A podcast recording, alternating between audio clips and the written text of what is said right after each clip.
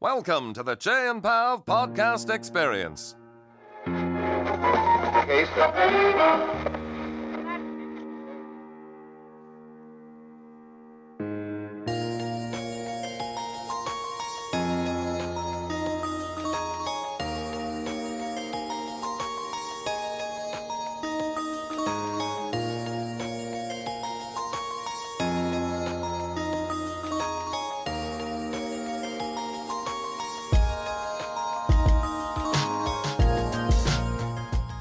You're listening to The Staffroom Podcast with Chey and Pav. We talk casually yet poignantly about the most relevant topics in teaching today. So come on and chat with us because we love to engage in great conversation.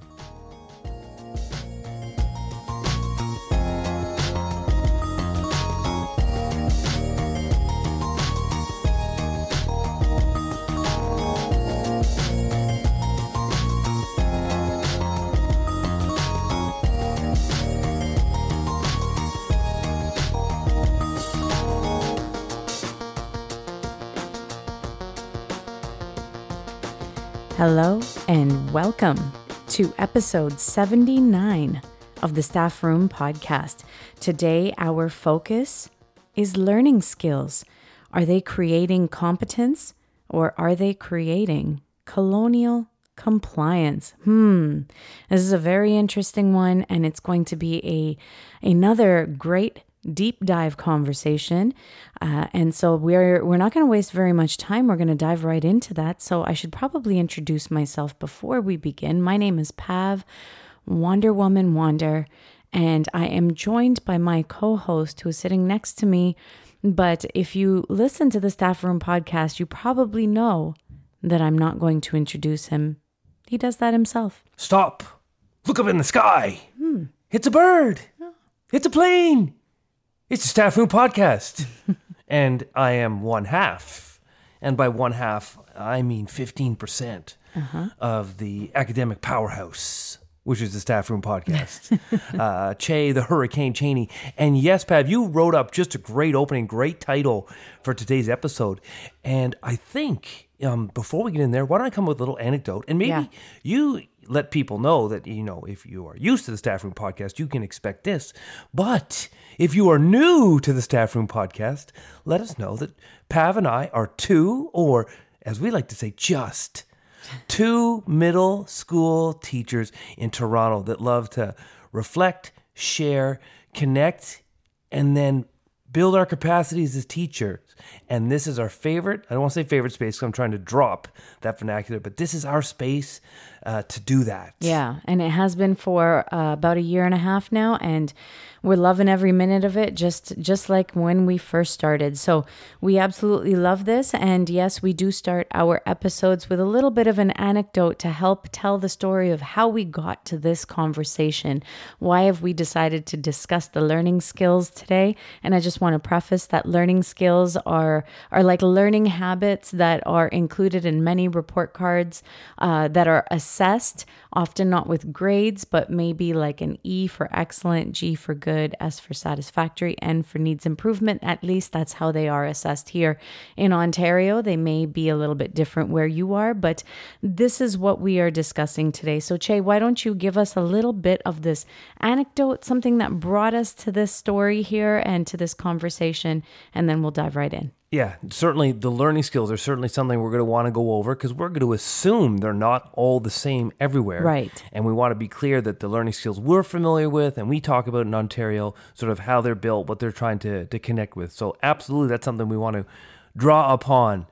But anecdote, how did we decide that this was going to be something we were going to talk about? And there's many different layers of what influences us. influences us to, to talk about certain topics, but in our realm of social media, and we follow so many, for us, inspirational thinkers. They challenge our thinking, they take us in new directions, and Sunil Singh, who we have coming up later this week, or perhaps you've just listened to him, and now we're following up, um, had this Facebook message, and it simply said, all learning skills in high school should be renamed compliance and obedience. Mm. And I said, ooh, ooh, mm-hmm. ooh is what I said. And then I proceeded to follow the thread. You know, like every good educator, uh, I, I just snooped.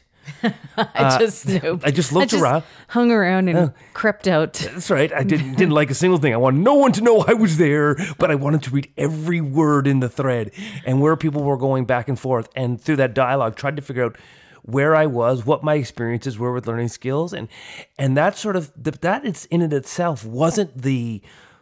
The the moment where we said we have to do an episode right away because we weren't ready for it yet. We had to do some of our own learning because that that message was a couple of months ago. And then, of course, the topic has come up uh, multiple times. I couldn't even reference the the one time it's been brought up in the Anti-Racist Book Book Club with Kalinda mm-hmm. Klein and her mm-hmm. multiple guests. Yeah, that's right. This is a talking point we've heard a few times. So it sort of started to shift our mindset. And then it also started to shift the way we, we re- respond to questions, the way we would articulate things, the way we would reference learning skills. And then finally we referenced it uh, in a quote on the Mentoree, and it had a live interaction, another uh, VoicEd Radio program, and we referenced um, that school was a game and the game of compliance, and, and I followed it up with like our learning skills, which is just a, a way of making students be compliant. Yeah. And then Jonathan Butler, who we don't know personally, but we know relatively well. We know he's in the Toronto area, the Cat, uh, won't reference boards. We know he's in a similar board to us. Uh, interpret as you must. And um, he commented, you know, well, tell me some more. And we proceeded to t- to try to tell some more, but then how to direct to other places. And I think that was the moment we decided it's time for us to do an episode on this so that we can dive a little deeper, so we can formulate our own opinions, so that we can talk a little bit more. If we open up this this talking point, now can we talk? So, Sunil, when you make this post again in three weeks, we're going to dive in rather than just watch. yeah, and uh, and I got to say that it, it hasn't been very long that this this conversation has been in the forefront of our thinking as well.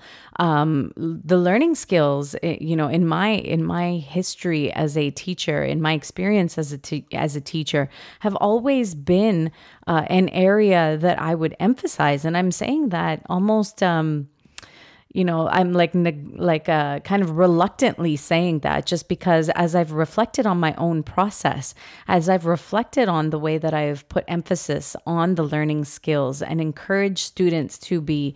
to be as compliant as possible to, to, you know, to those learnings, try to get those E's because they're going to determine so many of your grades in the future. And, and I'm, and I'm, as I'm thinking back and reflecting on these, these, these things that I've told my students, I'm, I'm slapping my own wrist at the, at the same time, because how could I have not Uh, sort of seen this in the past? You know, how could I have, how come this has become so clear to me now? This is the path of our learning.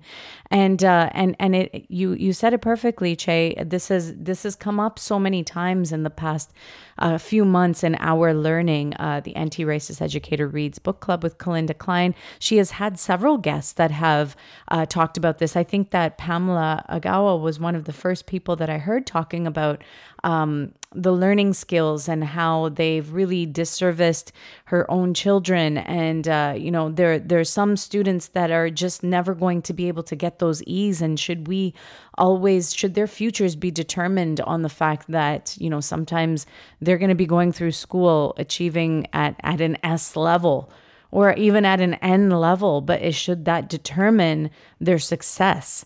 And, and, and, you know, why, why are we putting our students in this predetermined box of specific dimensions? Who created that box? And why is that box the only thing that's going to get us to success in the future? So it, it I've done a lot of thinking around this. I've done a lot of reflecting, and it's something that um, I'm challenging within myself Um, every single day. And I'm looking at my own space, my own experiences, my own students, and and really looking very closely at how how they are trying to either fit in that box or how they are just, they're outgrowing that box, and we need to outgrow it as well with them. So um, that's that's sort of that's a great uh, lead-in, Chey, to the conversation. The anecdote is perfect. It it sort of gives us this outline of how we got here, and and now we'll we'll get into sort of more about where we want to go with this particular conversation. Firstly, uh, now that I've shared this anecdote, don't block me on social media because you know I'm floating around. I already have. It's all for positive purposes. Um, Pav, you got me in two spots. I want to come back and just be clear, sort of the categories of the learning skills, because yes. we know if you're an Ontario listener, you got it already.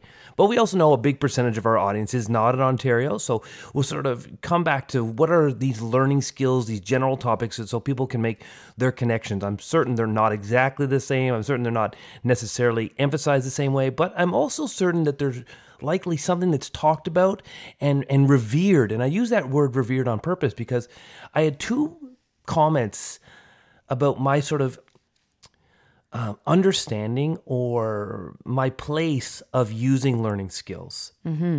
And it's gonna it's gonna bring me back to stories and appreciating and having empathy of people's stories, people's realities, because I've always been suspect of learning skills, mm-hmm. but not for the same reasons. Mm-hmm. I am, as I've described before, I consider myself a high-functioning introvert. I'm not a very good people person. I don't talk with people really well. I tend to drift to myself. I can I can be very isolated. I'm actually quite comfortable in that space. And I think of myself in, in staff meetings. I don't sit with anyone. And it's not a distaste for anyone. It's my comfort level. How am I best going to learn? I just want to be by myself. I want to be far removed. I want to be observing from the distance. I want to space out all my stuff so I can move around, jot notes down. And, and I process really I find I process well, and then I will dive into the conversation or interject into a group when I feel I'm ready or I feel like this is my space or my place. And that that has always, for me, felt that our learning skills didn't really honor introverted students, that there was always a pressure to make you extroverted, and not necessarily all the way through it, but I always attested that there's more pressure for an introverted student to be extroverted than there's any pressure, or maybe, maybe not any, but I always felt that way, that there was very little, if almost no pressure to make an extroverted student introverted, mm-hmm. that we valued the extroverted skills so much that we we dishonored introverted students. And that's not with every learning skill, but that was always my feeling of learning skills, which is why I always sort of personally questioned it. And when I linked to the our growth, my growth in, in appreciating learning skills now, is I realized I was able to see that introverted, extroverted component because I'm introverted. Mm-hmm. And so then I could advocate for it and I could push for it. And so it becomes really important when we hear all these other stories, especially from uh, racialized uh, students, racialized teachers that have had other experiences because they are telling their truths. They're seeing what I saw in introverted. And so I have to make sure I have that emotional intelligence to listen, to appreciate. And so when I was thinking about learning skills, I was always open that there's, there's big gaps in it, but I wasn't as in tune with this compliance. And I had a second component, and jump in and cut me off if you want, because um, I'll throw in being the grade eight teacher, there's a lot of preparation for high school. Mm-hmm. And previously, because I'm, I'm, right now we're streaming, but previously there was always this, are your students going into academic? Are they going into applied? Are they going into locally developed? How are you going to decide what course level you're going to go into? And there'd be lots of rich conversations, and we'd bring in our guidance specialists, and people would come in, and marks were a, a factor. Mm-hmm. And we tried to articulate, we tried to also piece together or represent that the learning skills were also a factor, if not a more important factor. And we placed a lot of collective uh, work on stressing that if students had the right learning skills, they could go into those academic courses, that they would be a good fit. And this this wasn't just the off-the-cuff talking point. This was the system talking point. Right. I'm not trying to blame guidance counselors for saying this was their mindset. No, this this was the, the mantra being passed down that let's place emphasis on our learning skills. And we can tell our students that if we didn't fixate on our grade in grade eight, and if we fixated on our learning skills and we mastered our learning skills, we could, of course, be successful. Right. But are we being successful, or are we simply playing into the system and trying to get people to comply to a very particular narrative of what a student should be? That is exactly what I was thinking as you was te- as you were telling that story. This is this is the system, and we're just and and when I when I said, you know, that the box with the predetermined di- dimensions, I am speaking of that system. That system is continuously just cycling the same thing over and over again. You're you're pushing the same students into the same streams, and you're doing that using marks and and these learning skills. And so just before I go into this next point that that really highlights uh, what you were talking about there, um, I do want to just go over what those learning skill categories are to people who are listening. So um, there are six categories that we report on here in Ontario, and those are responsibility, organization, independent work, initiative, collaboration, and self-regulation. So we'll we'll talk about these kind of intermittently throughout the episode and sort of what our experiences are with them. But uh, in sort of preparing for this episode, um, I was doing just a little bit of research and came across uh, this um, this academic journal, um, and uh, it was hang on, let me find the the title of it. Um, because it was, it was, it required me going into a little bit, and I have to say that I couldn't actually get access to the, the full, the full journal, the article. Um, so I, I, I really, I read the abstract, and then also I found, um, a couple of other articles surrounding and discussing this article. So I think I got the gist of it a little bit, but it, it inherently was talking a lot about bias. And so the title of the, uh, article was Learning Skills, System Equity, and Implicit Bias Within Ontario. And this is by uh, Parekh, Brown, and Zhang in two thousand eighteen. So if you have access to it, please send it over to me. Um, but it, this was a really great um, sort of outline of some of, of where the biases come from when it comes to the learning skills. And it was uh, it was really interesting to, to take note of this. Ultimately, what they had found was that um, from the reported learning skills marks, the results of the study point to a clear bias in favor of students who identify as white, non-disabled, and whose parents have university education. And so it, it actually broke down who was receiving E's in E for excellent in all of those different categories. And it was found that Black students were actually receiving the least amount of E's. And uh, white students, per- particularly female white students, were receiving the most amount of E's. And so um, much of those E's that were being assigned to students came from inherent bias from the teachers, because ultimately it's the teachers who are who are giving these grades, and, and the tendency was for these uh, predominantly white female educators. I think the statistic was in two thousand eighteen, seventy-three percent of uh, elementary educators are uh, white and ident- self-identify as white and female. And so um, this was very interesting to me, because it was it really highlighted the fact that, okay, well, if if all of those E's matter in getting into uh, your high school choices of courses, and uh, we're mostly assigning these E's to white female students, then we have a little bit of a problem.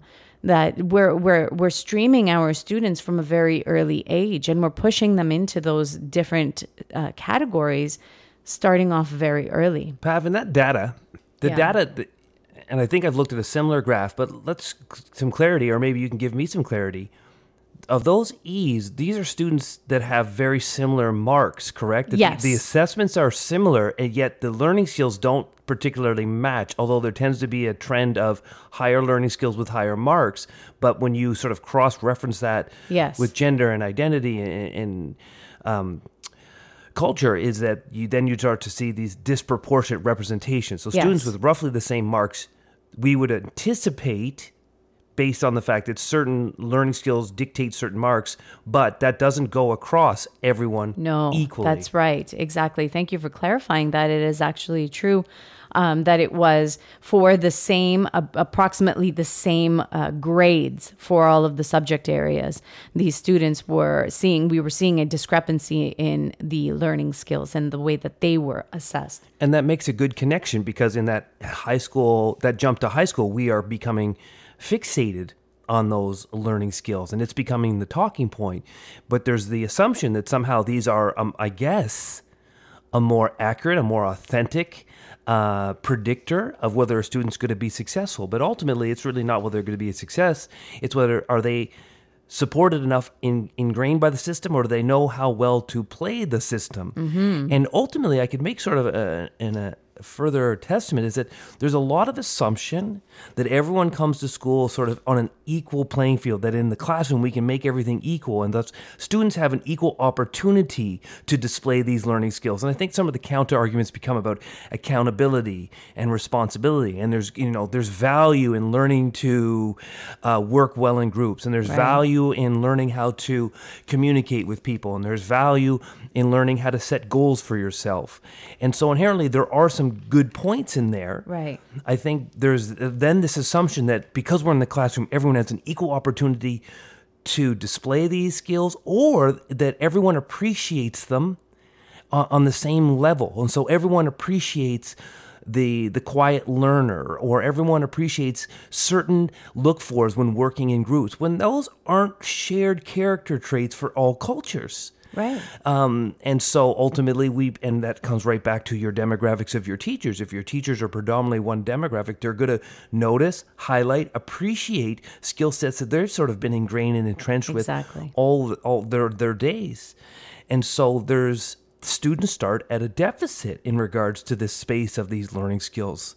Um, it reminds me a little bit of growth mindset that I know we want to talk a little bit about, uh, more about later, is that not all our students come to school with this positive experience, feeling great about the people around them, feeling positive about everything going around them, that they go into groups and they feel that they'll be listened to, and they've, and, and they've spent their entire educational career feeling like they, they're honored. If you've been in a school, and, and maybe I'm using the word trauma too aggressively, but maybe you've been traumatized by your educational experience, how do you think that student's going to open up and respond and engage in group work when they've been punished disproportionately for how they engage in group work per se, or how they monitor their learning per se for years and years and years? And so there's, we throw the emotional burden on racialized students to play the game, to pick themselves up, to fulfill these goals, to meet these compliances in order to demonstrate their learning, and without, with basically with just pushing the, the making them shoulder the burden while alleviating myself from having to deal with it. Mm-hmm. And it comes back to that emotional intelligence in regards to not in saying students need to know how to manage their behaviors, but in the idea that we all have to appreciate that everyone's bringing emotions and stories to every situation, and not everyone feels the same and gets the same feeling about every space they're in in your school. And so when our students are coming, I think Kalinda Klein says this, references all the time. She yes. talks about her son who scored very well. They got a lot of S's as well. That's and, right, yes. And it's the, the it's deficit, not that they're in a deficit, is that they've come to school with lots of negative interactions. And so it's not, despite all your best efforts in your classroom, it's not an even playing field for all our students. And so it puts all the onus on certain students to catch it up, to make it up on their own. Right. In order to, to, to get that supposed E. Right. And then and then we punish them in the process by giving them the ends, and then uh, and then letting uh, letting them know that this is something that they need to be making up. So as you said perfectly, shouldering the burden of that. Now now I have to bring that up in order for my teacher to see me as somebody who is competent in the classroom space. And so if my teacher doesn't see me as competent, is she going to see Um, value in the work that I'm producing in this space? Is she even going to be able to see th- past the fact that uh, that I'm receiving an N in self-regulation or whatever the case might be? And so um, I've I've had I've had issues with this. I want to I see that you want to jump in. You're You've got that uh, th- that look. So why don't you go in? Because I know I mentioned self-regulation you, there. You said self-regulation, and it, it just this this is almost this is the example I couldn't come with three minutes right. ago, because yeah. we certain students are very easy to self-regulate because they've never been pushed. Yeah. They don't come to school and, and deal with racism or systemic inequalities. If you can you imagine coming to school every day and not getting a positive experience, and always and always see and know the discrimination against you, and then I expect you to self-regulate yourself right. the same way as another student. Student, that is, it's, it's, it's, and this is where you get into the thing is, is really, is my learning skill a learning skill to, to teach accountability right. and, and make my students better? Or is it really just, I want to make sure you comply. And if you're not going to comply, you're going to have this poor grade. So when you said self-regulation, I said, this is the example I wish this I had is, two yeah. minutes ago. So that's why we help each other, Chey. Um, it, it takes me back to a couple of years ago uh, when I first heard about the term global competencies. And there was a, a, a big push a couple of years ago. There still is a big push, but uh, the global competence, competence, let me try that again. The global competencies are a uh, another kind of, I don't want to say learning skills, but it's kind of like a revamp. And this is this is all over the world. They exist, but you know, people kind of adapt them in different ways. And there was this uh, rumor that was started that the learning skills as they currently are on the report card would eventually be replaced by the global competencies. And so for Uh, for our school board, the global competencies are critical thinking and problem solving, global citizenship and character, communication, collaboration and leadership, creativity, inquiry, and entrepreneurship. And so I don't know, I don't know yet if this is a repackaging of the same thing, but but we're alleviating things like initiative, Uh, self-regulation, I think are the ones like an organization, responsibility. These are sort of, yes, we want everyone to exhibit these and be accountable accountable to them for their own personal growth. And, and uh, you know, as we get older, we need to be able to do these things for ourselves. Do we need to be able to do them for other people? I don't know about that. So that's where the whole compliance conversation sort of comes in. And so there's been this push towards the global competencies, and many of these uh, qualities and characteristics we're already encompassing very much so in our learning, in our classroom spaces. So does it fit a little bit better? Perhaps, right? Are there still gaps? Maybe there are.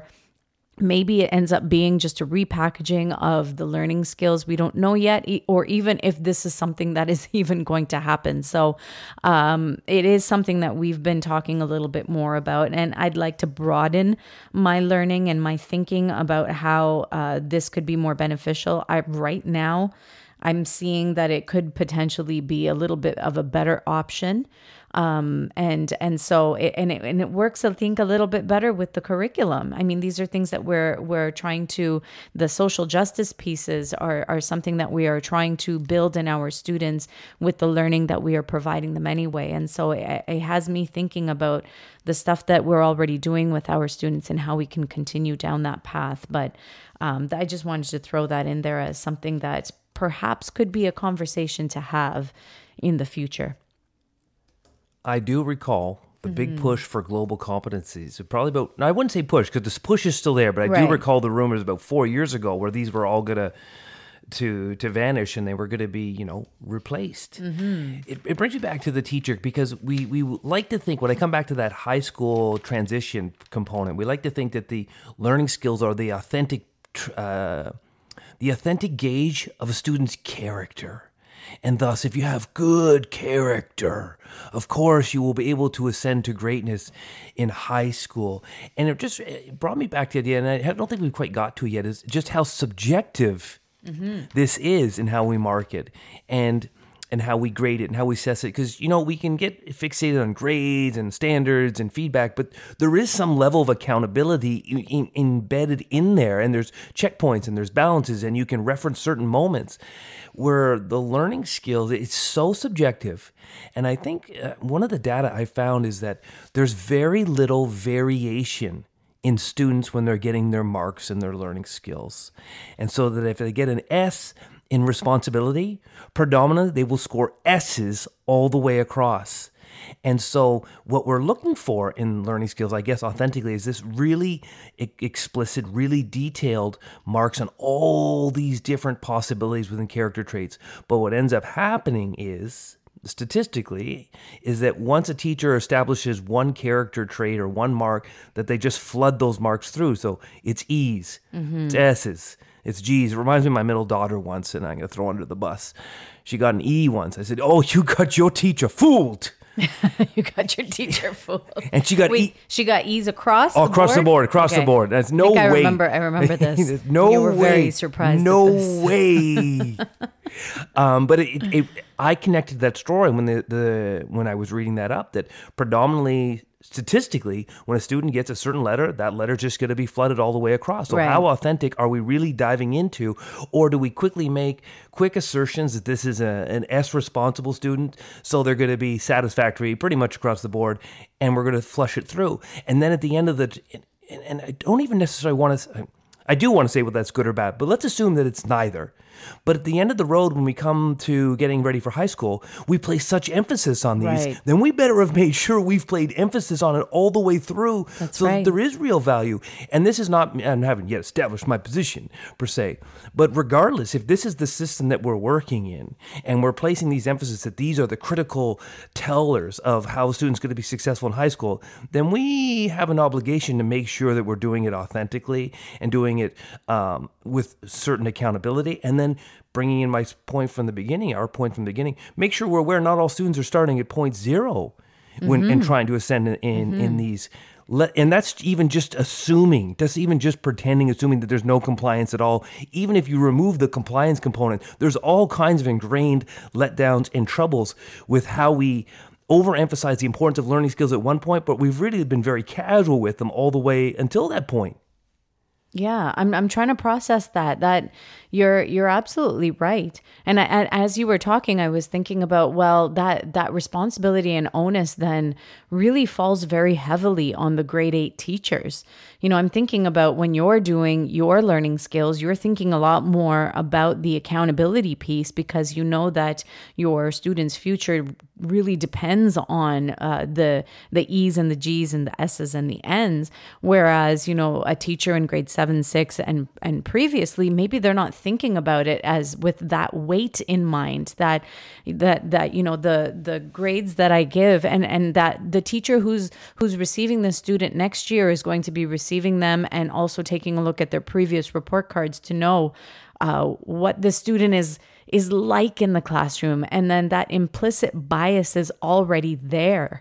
And so w- that teacher already has this preconceived notion of what kind of student they are going to be. And then are they doomed from the very start? Do they not even have an opportunity to improve or show growth? Um, you know, like you said, all compliance pieces removed. Do they even have an opportunity to improve themselves? And then this is all not even taking into consideration any other challenges they may be experiencing or any accommodations. Are we even a, a providing accommodations for learning skills? You know, we put so much weight on the modifications, the accommodations that we're providing for our students uh, academically, but what about when it comes to the learning skills? How are we supporting our students with their organization? Or with their uh, their ability to collaborate with other students, or for self-regulation. I know that there are alternative pages in I E Ps where where certain students may need an extra, you know, some supports with that. But how often is that happening? Um, and then, are we actually paying close attention to who our students are, where they are coming from, getting to know them, and perhaps what the challenges are? Or are we just saying, you know what, they're just going to be getting N's across the board, so. Um, Um, I don't need to worry about this. We know we teach it as we teach curriculum, but, and there is a but, how come we don't necessarily explicitly state they need to be taught if they have so much mm-hmm. value at the right. end? Now, of course, this is slightly changed because covid nineteen one has really eliminated that infrastructure for this transition. And then also in Ontario, uh, the high school platform has changed. So we're not we're not in a position where we need to direct students or influence students or suggest to students that they need to be going academic, applied, locally developed, although locally developed still is in existence. Um, th- those stressors, I don't know if stressors is the right word, but that infrastructure is alleviated at the moment. So students are, are going to go into high school without having to uh, choose or pick or be guided into where their learning, learning is best uh, situated. But I come back to that other point is, are we explicitly teaching these learning skills the same way we need to explicitly teach emotional intelligence? Mm-hmm. Or are we just relying on, well, if we teach enough great curriculum, they'll manifest. I'm not saying they won't, mm-hmm. but if we know how important they are, uh, quality, I, I'm thinking more about the lines of emotional, emotional intelligence. My, my, my value in learning skills wavers, um, but we have to make sure we're explicitly teaching this. The same way you're talking about the I E P modifications, they're they're like extensions. They're they become add-ons, the things to look for after. But if this really is valued and, and has so much need, then let's make sure that they're being explicitly taught. They're found within the curriculum, not just one-off activities or hope to, they'll be connected to in extensions. Do we have expectations for students for how to set goals? Yeah, I, that's a it's a really good question, and I and I wonder if maybe that's something that uh, is starting to um, evolve into something bigger, and so that's why maybe there's been this push towards, well, we don't need to explicitly be teaching explicitly be teaching our students about learning skills if we can if we can teach all of this through the global competencies and have them thinking critically, then maybe we can we can move past the how to keep a really neat binder and agenda, and. Yes, but. but it's still, there's still an assumption of everyone being at that same place. You know, we talk about these creative thinkers, but not every student feels empowered to be a creative thinker. Right. They haven't all had their thoughts and their feelings honored and valued and celebrated all the way through education. So there's still the same uh, work to get through. You can't... St- Regardless of best intentions, regardless of the great framework, not every student is coming into your learning no. space with with this zero. But that's not ever going to be the case for anything, mm. for anything that our students are learning. That's just something that we, that's a pill we need to swallow as teachers. It, our students, even if they're all in the same grade and they're all getting the same grades in every subject, are all still coming from different places. Nobody is on the same playing field, which is why this entire system of education doesn't work. There shouldn't be grades. And this comes back to the philosophies and Ken Robinson and how we were talking about how, why are there grades in the first place? This is just to make everything a little bit neater for everybody and make a little bit more sense and schedule everything. Um, if we were going to pick things apart like that, that's, that's ultimately what we come to. Um, even if we're talking about global competency, we're talking about the curriculum specifically. Mm-hmm. I'm I'm currently teaching in a class where I have anywhere from a grade one performing student all the way to a grade seven or eight performing student. The vastness, the amount of work that we have to do to prepare for all of the students in my class. And, and I'm so lucky that we have currently four adult bodies that are able to do this during the day. And so I am very, very, very heavily supported in order to be able to do this. But I'm thinking this is reality. We could do we could pick apart this this kind of thing in every single classroom. Everybody has different levels of where they are coming from in terms of emotional intelligence, in terms of their global competencies, and in terms of their learning skills, in terms of academics and curriculum. Um, and, and it's it's our very, very difficult job to meet all of those needs. And and many of us take it a lot more seriously than others, and that's just the reality of it. And some of us hold on to that burden a lot more than others, and that's just the reality of it. And um, I think that part of the process of of our podcast, of our reflections, is to sort of work our way through that. And I think it's very important to do that because we can, little by little, start to come to a few solutions and at least talk about some strategies that just might work. That was fire right there. Well, you got me fired up. I don't know what to say. uh, and I'm not going to speak. You, that, that, that's it. I could end the episode right there. I, I love that passion. You always bring that passion, but in that sort of introverted extrovert, if I bring it back to that, you're not mm-hmm. always the, the loud vocal one. As you were doing that, I was actually thinking back to you talking about staff meetings where you were afraid to talk or hesitant to speak and not having that booming voice. And that's what jumped into my mind as you were just laying that, said, this, this is what you were talking about. Mm-hmm. And many times, and you just delivered the fire right there. Uh, I, I love the Ken Robinson component, that idea that you're right. We're, we just organize to organize. Mm-hmm. Do we tap our learners into passions and, and, and things that allow them to sort of synergize together? And you're right. That's sort of the, the differences happen in all our spaces.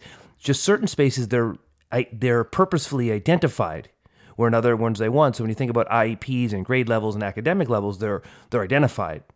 And so we're we're allocated resources and we're allocated time in order to to support. But in regards to global competencies or learning skills, they're they're unidentified and they're mm. often assumed to be fine. And maybe we think this is the equalizer. Maybe right. that's part of it, is that we know there's discrepancies here. We know there's challenges here. Perhaps if we focused on learning skills, we can alleviate that pressure because we put them on this even playing field. And that is the, maybe the most erroneous statement, is thinking we've created something that's an equal playing field when truly it's just as unequal as other spaces, except without the supports and the identification within it that allow us to try to shoulder more of that burden, to try to to correct it or put pressure on our systems to change so we don't need to shoulder extra burden to to solve it. Yeah, that's right. Exactly. I mean, this is this is great conversation, and I think that this is a overdue conversation, perhaps, and um, and it's been a fantastic one. And I think that maybe we need to uh, take a little bit of a commercial break, yeah. and then come back with a, a pretty good swag bag to take us out of this one. I think our stance and a swag bag. Yes. And then we wrap sure. up. Yeah, absolutely. Sounds and good. This episode is brought to you by glitter. Because if you're going to make a poster in middle school, it has to have glitter. Love that commercial. Just getting out some of the glitter out of my hair, my get, arm. It does get everywhere. And it stays for weeks and weeks and weeks. That's right. But if you want to break a middle schooler's heart, tell him you don't have any more glitter in the art cart. What, Mister Cheney? You want me to make a poster with no glitter? Without glitter? I'll need glitter and glue, Mister Cheney. Glitter and glue. But you know who dislikes it more than me? The custodians. Oh, my gosh. Because you yeah. can't sweep it up. Nope. If, if you got the secret on how to clean up glitter, please. You can't even vacuum it. No. You no. You can't do anything with it. You just have to live with it now. All right, Pav, let's get back to our convo. It's been yeah. a good one. Very good one. Um, and it's good because I know I'm still thinking. Yes. And I know I'm still going to grow. And I know that my stance on this position is still evolving, and it's still leaning and still shifting in new directions. And it's open to continual to shift and expand.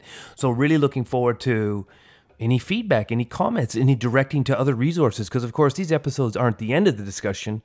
We always hope it's the beginning of further discussion. Mm-hmm. And so, Pav, I don't know, do you want to drop and sort of give your stance and your take on, on where you feel on this learning skills phenomenon? I think that uh, you and I kind of share uh, some views on this. I just want to um, highlight that this this whole thinking about the learning skills itself uh, is is relatively new to me, because, as I mentioned before, I used to put a lot of weight on the learning skills and sort of encourage my students. And and and as I said at the beginning, I, I say this very reluctantly because um, because I'm now looking back and saying, how could I have done that? I, and so, you know, it's something that I am continuously uh, questioning in myself and really taking a look at how much attention I am paying to it. And um, And so it's very interesting. And we I do want to also say that before we started recording this episode, we did put out a poll on, on the Staffroom Podcast Twitter handle to see what uh, what other people thought about um, about the learning skills and, and their weight in, in terms of the report card. Um, and so it was very interesting to see what other people thought. But Um, I think that it's a conversation that is probably new to very many people, and uh, and so this this conversation here is um, something that's very authentic. And as always, Chey and I don't have a lot of time to compare our notes with each other, and we intentionally don't do that because we like the rich dialogue that comes from that. So please engage with us a little bit in that rich dialogue and let us know what your thoughts are. Pav, I agree. We share very similar stances, very similar evolution, maybe because the podcast has opened us up to all kinds of vast opportunities for learning. Mm-hmm. And as I talked about at the beginning, my stance on the learning skills per se is they're flawed. Mm-hmm. Um, they certainly have in a systemic bias that everyone comes into learning skills with uh, on an equal playing field. And I certainly subscribe that many of the expectations within them are very colonial in nature, and they're very Eurocentric in nature. Yes. And so certain students are going to gravitate and ascend to them uh, quite readily. Um, so I'm comfortable with that. Uh, I'm comfortable that that's my position. Um, I've always been very aware that they've certainly been more serving to extroverted learners and introverted learners. And so I've always had sort of a slight question of their validity. but I'm real. But like you, I also, despite questioning them, I openly questioned that component, but I didn't dive deep enough to question more components, or got really almost naive that, oh, I found what was wrong, so nothing else could possibly be wrong. I found it. Right. um, and sometimes as a teacher, I remind myself, just because, you know, I found something to be wrong, that doesn't mean it's the only time it's ever happened. In fact, it's probably happened many a time, and I just got lucky and happened to discover it this time.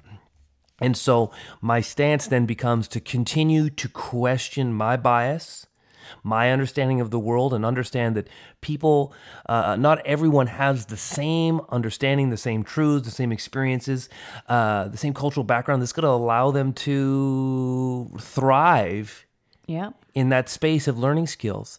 And so that sort of becomes my stance. And as an extension, I think this sort of morphs into our swag bag, is there's got to be a real desire to, I don't want to say teach learning skills, because but some of them, like I, I want to be really explicit in teaching goal setting, but that's an extension of learning skills. I get really comfortable with the idea of emotional intelligence. And I mm-hmm. think this is where we should probably start a little bit of swag bag. What do you yeah, think? I be- think that I, that's a great idea. And the only difference with swag bag and the rest of the show is that we play music. That's right. We just have music in the background. Just allows me to cue it up. And then, you know, for those listeners that play at three three speed, so they can hear a little faster, they drop it down because they like the tunes in the background. Yes. um, but we think that that emotional intelligence is really the swag bag, to maybe shift away, twirl away from fixating on learning skills, mm-hmm. or as you twirl away from them, pick the ones that you think are authentic, real, uh, manageable, that do place uh, every student at a, a chance to success, but then also explicitly teach them, make them part of that curriculum, make them part of teaching, not just an add-on, not just something you're observing, and make sure every student has access to them to be able to invest in them. But of course, you need to question them. They're not all equal. They don't all provide access for all students to display them. And that's why I place that emphasis on really study the emotional intelligence. I don't, I want to say competencies. I don't know if they're technically competencies, but that idea of self-reflection, um, empathy, um, studying the people around you, all those components that lead to sort of that self-regulation, but not a self-regulation as a means to burden things, but so we can all have an appreciation for what everyone's bringing to those learning spaces. Uh, Pav, you talked a, li- a lot about this. Check your implicit bias, the stats, the data, they'll, they'll infer that.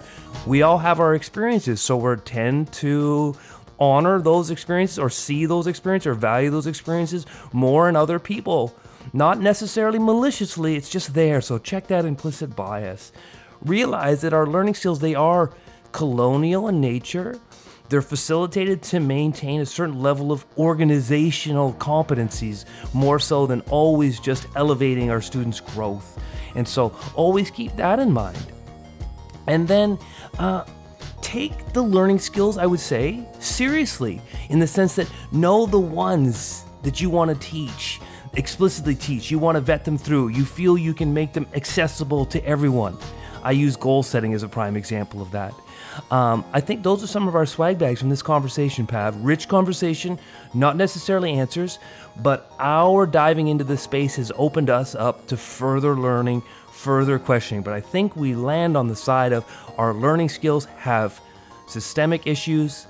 They don't. They favor certain students. They do not support our racialized students, racialized community, and we have to make sure that as the teachers and the ones in that space that we are doing our best to disrupt that system of assessment and evaluation, especially if we're leaning so hard on them to tell students where they're going in life. Perfectly stated, Chey. And, and I have to agree that this has been a great conversation very early in our learning of how to dismantle the learning skills within the system.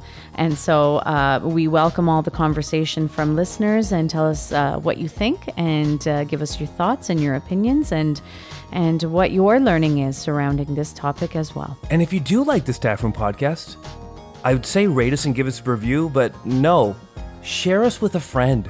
Share us with a staff member.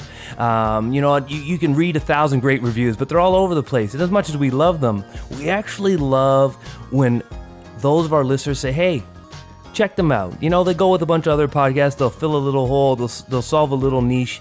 Give them a check out. So if you do enjoy what we got to say, we'd love if you shared with a friend.